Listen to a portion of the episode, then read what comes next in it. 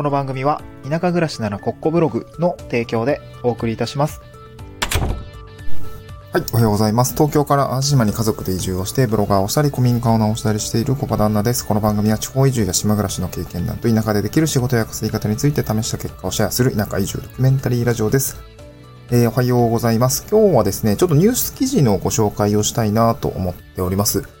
昨日ですね、もう私もつぶやいたんですけれども、Yahoo ニュースかな ?Yahoo ニュースの方で、新しい働き方を紐解く3つのキーワードっていうようなものが出ていてですね、あ、これすごくいい記事だなと思っていて、で、なんかちょっと共有、あの、共感もしたんですよね。あ、確かにこういう感覚でした、みたいな感じのがあったので、今日共有したいなと思います。トークテーマがですね、新しい働き方を紐解く3つのキーワード、時間コストがインフレ中というような内容でございますね。うん。で、これ3つですね。まあ、キーワードというか、なんていうんですかね、うん、まあ、分節みたいなのがあるんですけど、1つ目が時間コストのインフレーション。時間コストのインフレーションですね。2つ目が変化対応力の高い人が重宝される。変化対応力の高い人が重宝される。3つ目がメンバーシップからジョブ型へというような内容ですね。まあ、主に働き方のお話になるかなと思いますので、興味があれば、この、この先もですね、ぜひ聞いて、聞いていっていただければなと思います。一つ目のですね、時間コストのインフレーションですね。これ体感している方多いんじゃないかなと思うんですけれども、えっとですね、まずどういう意味かっていうとですね、え会社勤めを、会社勤めしていた人、これまで会社勤めをしていた人ですね。まあなんか普通にこう通勤に時間を割いていたりとか、えーっと、なんか結構無駄に残業したりとか、なんか無駄な飲み会というか、あと、なんでしょうね、残、あの、打ち合わせの、なんか無駄な打ち合わせ増えたとか、あ増えたっていうか、まあ、あったよね、みたいな話が、なんかテレ、コロナの影響によって、えー会社に行かなくなって、で、なんか結構無駄な付き合いがまるっきり減ったと思うんですよね。そう。で、結構、今までって、僕も会社員をやっていた頃は結構体感してたんですけど、なんか多くの時間をですね、会社にこう、捧げていたよなっていう感覚があるんですよね。こう、出社してから帰るまで、で、めちゃくちゃ時間長くなかったですが、僕も普通に結構残業が多かったので、8、8から10時間近くは普通に、そう、なんかトラブった時は本当12時間とか13時間とか会社にいたと思うんですけど、えっと、テレワーク、まあコロナですよね。まあ会社で通勤をしなくなった時に、まあ会社でできることは会社でやらなければならないんで、会社でやらなければならないことは会社でしかやらな、やれないんだけれども、それ以外って基本テレワークでいいよねっていう感じになっていったんですよね。で、その結果どうなったかっていうと、えっと、その打ち合わせ対面じゃないとダメですかみたいな感じに僕はなった、僕はなったんですよね。そう。で、これ多分同じえー風な感覚をですね、その、いや、同じ感覚の人もいると思っていて、いや、その、なんていうんですかね、こう、対面の打ち合わせ、その打ち合わせするためだけに出社する必要ありますか？みたいな、そういう感じだったんですよね。そう。で、これ、どういうことが起きているかっていうと、その通勤時間とか、こう無駄な残業がテレワークになくなったことによって、こう、みんながですね、時間の価値っていうのを、うんちゃんと意識するようになって、で、結果的に時間の価値がインフレしている、まあ、価値が上がっている状態になっているというふうに、まあ、記事の方では解説をしております。で、こう、対面で会う価値っていうのも、これまでは当たり前なことだったと思うんですけどね、対面で会うというか、対面で打ち合わせするというか、かそういうのって当たり前だったんですけど、これもですね、対面する価値ってもどんどん高まってるってことですかね。うん。まあ、これ、まあ、なんか知、人とかね、友人とかと、こう、久々に会って、なんかお話をするとか、えー飲み会するっていう時に、多分、結構話題になると思うんですね。あもうすごい久しぶり、みたいな。この前も私も同級生と、久しぶりに、えー会って、うん。あのお酒を交わしたりしたんですけど、なんて言うんですかね。いや、もう何年、何ヶ月ぶりですか？みたいな。そんな感じだったんですよね。で、すごく僕は、あそこに、まあ、価値を感じたし、まあ、またね、えー、まあ、会って話したいなと思っていたんですけど、やっぱそういうふうに、こう、時間の価値が上がっている中で、もうなんか、例えばこれ、記事の中では、えー、対面で会えるような価値づくりをオンライン上でもやらないと、今後は人間関係づくりも難しいですよって言っていて、そう、時間に、時間、なんだろうな。そう、時間の価値ですよ。他人が自分に割いてくれる時間の価値っていうのもちゃんと見つめ直さないといけないよねってことで、まあ、今後働き方がどんどん変わっていく中で多分そういうケースが増えると思います。この人とは一緒に働きたいというか、えー、この人とはこう、時間を捧げてもいいなって思ってもらえるような人材になっていくことで、新しい働き方をまあ、攻略するポイントになるのかなというふうに感じていて、まあ、この記事の切り口すごい素晴らしいなと思って今日ご紹介している次第でございますね。うん。一つ目が、えー、時間コストがインフレーションしているよってことですね。うん。で二つ目が変化対応力の高い人が重宝されるですね。変化対応力の高い人が重宝される。えー、記事の中ではですね、副業じ、えー、副業解禁の企業が増えていたりですね、まあ、あと一つの会社に縛られないパラレルワーカーの方が、まあ、徐々に増えてきていると。で、そうなった時にはですね、こう多様な役割をこなす能力っていうのが、まあ、養われますので、まあ、そういう人はですね、変化に対応できる人材としてすごく重宝されますよね、っていうことですね。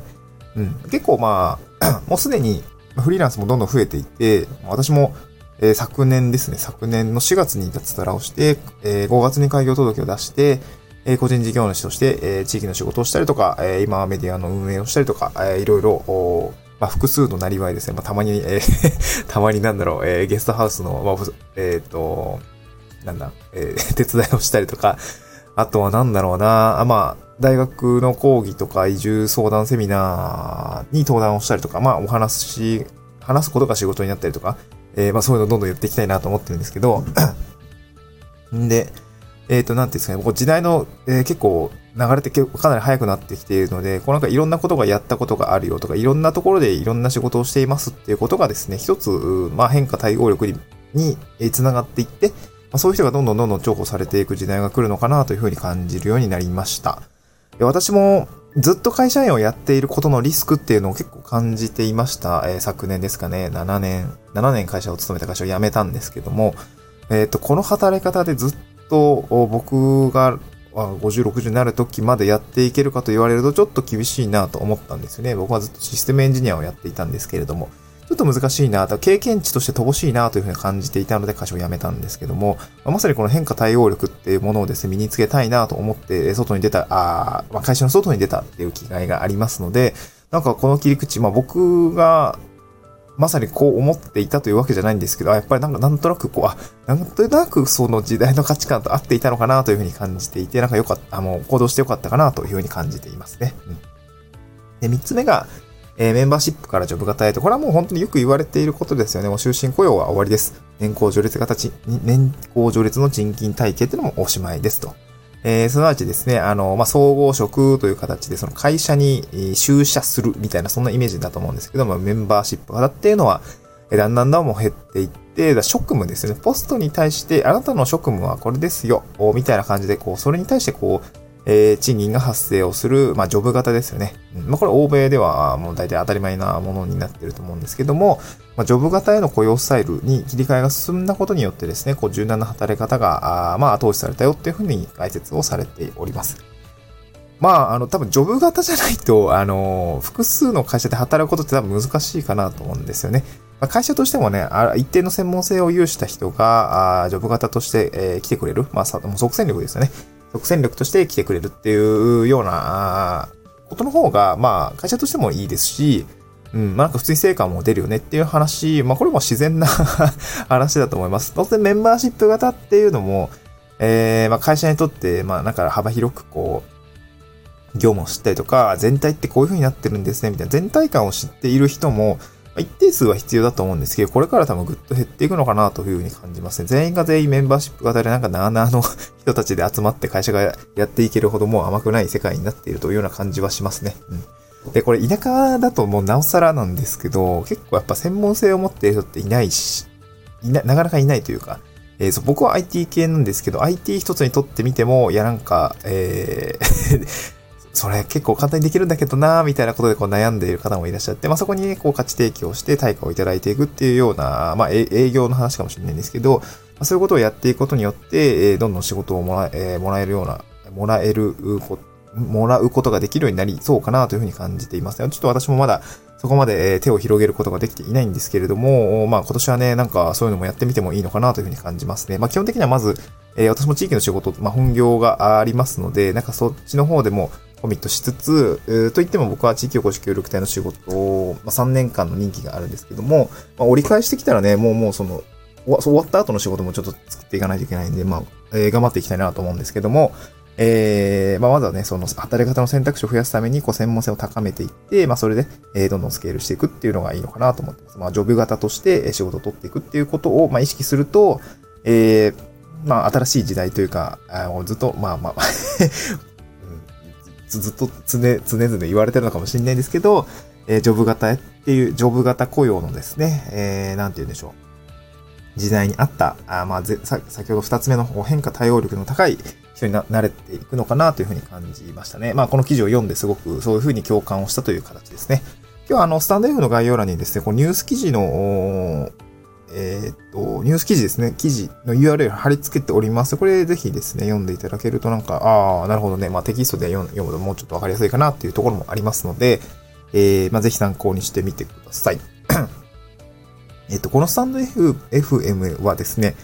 えっ、とですね、これちょっと曜日を区切ってタームごとにしているんですけど、まあ、えっと、基本的に毎週月、水、金ですね。あ、ごめんなさい。月、水、土曜日が、えー、まあ、働き方というか住み方、ライフスタイルというか、あの、を変えていく、その地方移住のお話だったりとか、えー、しております。で、火曜日、木曜日、そして土曜日ですね。こちらはですね、まあ今私がやっている仕事、あの地域おこし協力隊のお話をさせていただきたいなと思います。まあ、地域でこう暮らしていくためには仕事が必要だと思うんですけど、まあ、いきなりね、移住して、えー、まあ、テレワーク継続できる方はいいと思うんですけど、なかなか難しいって方もいらっしゃると思います。まあ、現実的には、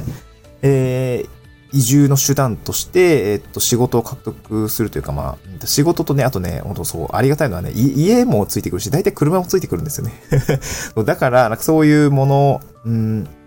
そういうものがセットでついてくる、このランディ、えー、地域にソフトランディングするというか、働き方もソフトランディングして変えていけるみたいな、まあ、固定収入をもらいながら、え自分の仕事を作作りができるっていうこの制度ですね、についてお話をしているので、これ火曜日、木曜日、土曜日お話をしております。なので土曜日は地方移住とか、えー、地方で暮らすっていうことと、または地域おこし協力隊のお話っていう感じですかね。うん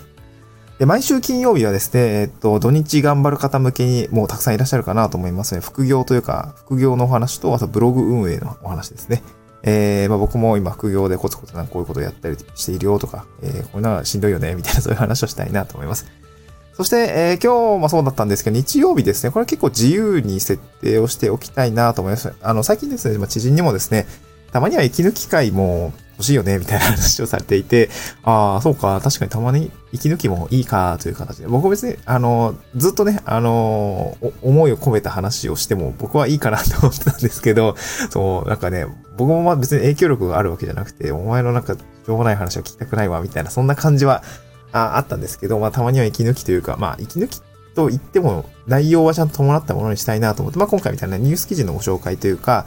あと、なんか気づきですが、あと、まあ、読んだ本の解説とかもいいかもしれないですね。なんかこういう本がありまして、みたいな話もいいかなと思いますので、まあ、そういう感じに日曜日は使っていきたいかなと思います。はい。えー、っとですね、今日はあれですかね、もう最近なんか都心部でも雪がたくさん降ったみたいで、えー、たくさんって言ってもなんか5センチでなんか そう騒いでるよって多分ね、いや、これね、僕も青森住んでたし、新潟にも、新潟で生まれたので、いや、なんか5センチごときで、えー 騒ぐなよみたいな、そんな形そんなこと思う方もいらっしゃると思うんですけど、まあでも東京で、ね、雪降るとやっぱ大変だったんでね、僕も東京7年住んでましたけれども、うーん、まあ、雪が降るってね、やっぱそれだけ暮らしにインパクトがあるということで、なので僕は、いや 雪のない淡島に移住したっていうこともあるんですけどね。うん、そう。何が言いたいんだっけ？まあそんな感じですね 寒くなってきましたけれども、体調に気をつけて、えー、今日も頑張っていきましょう。また次回の収録でお会いしましょう。バイバイ。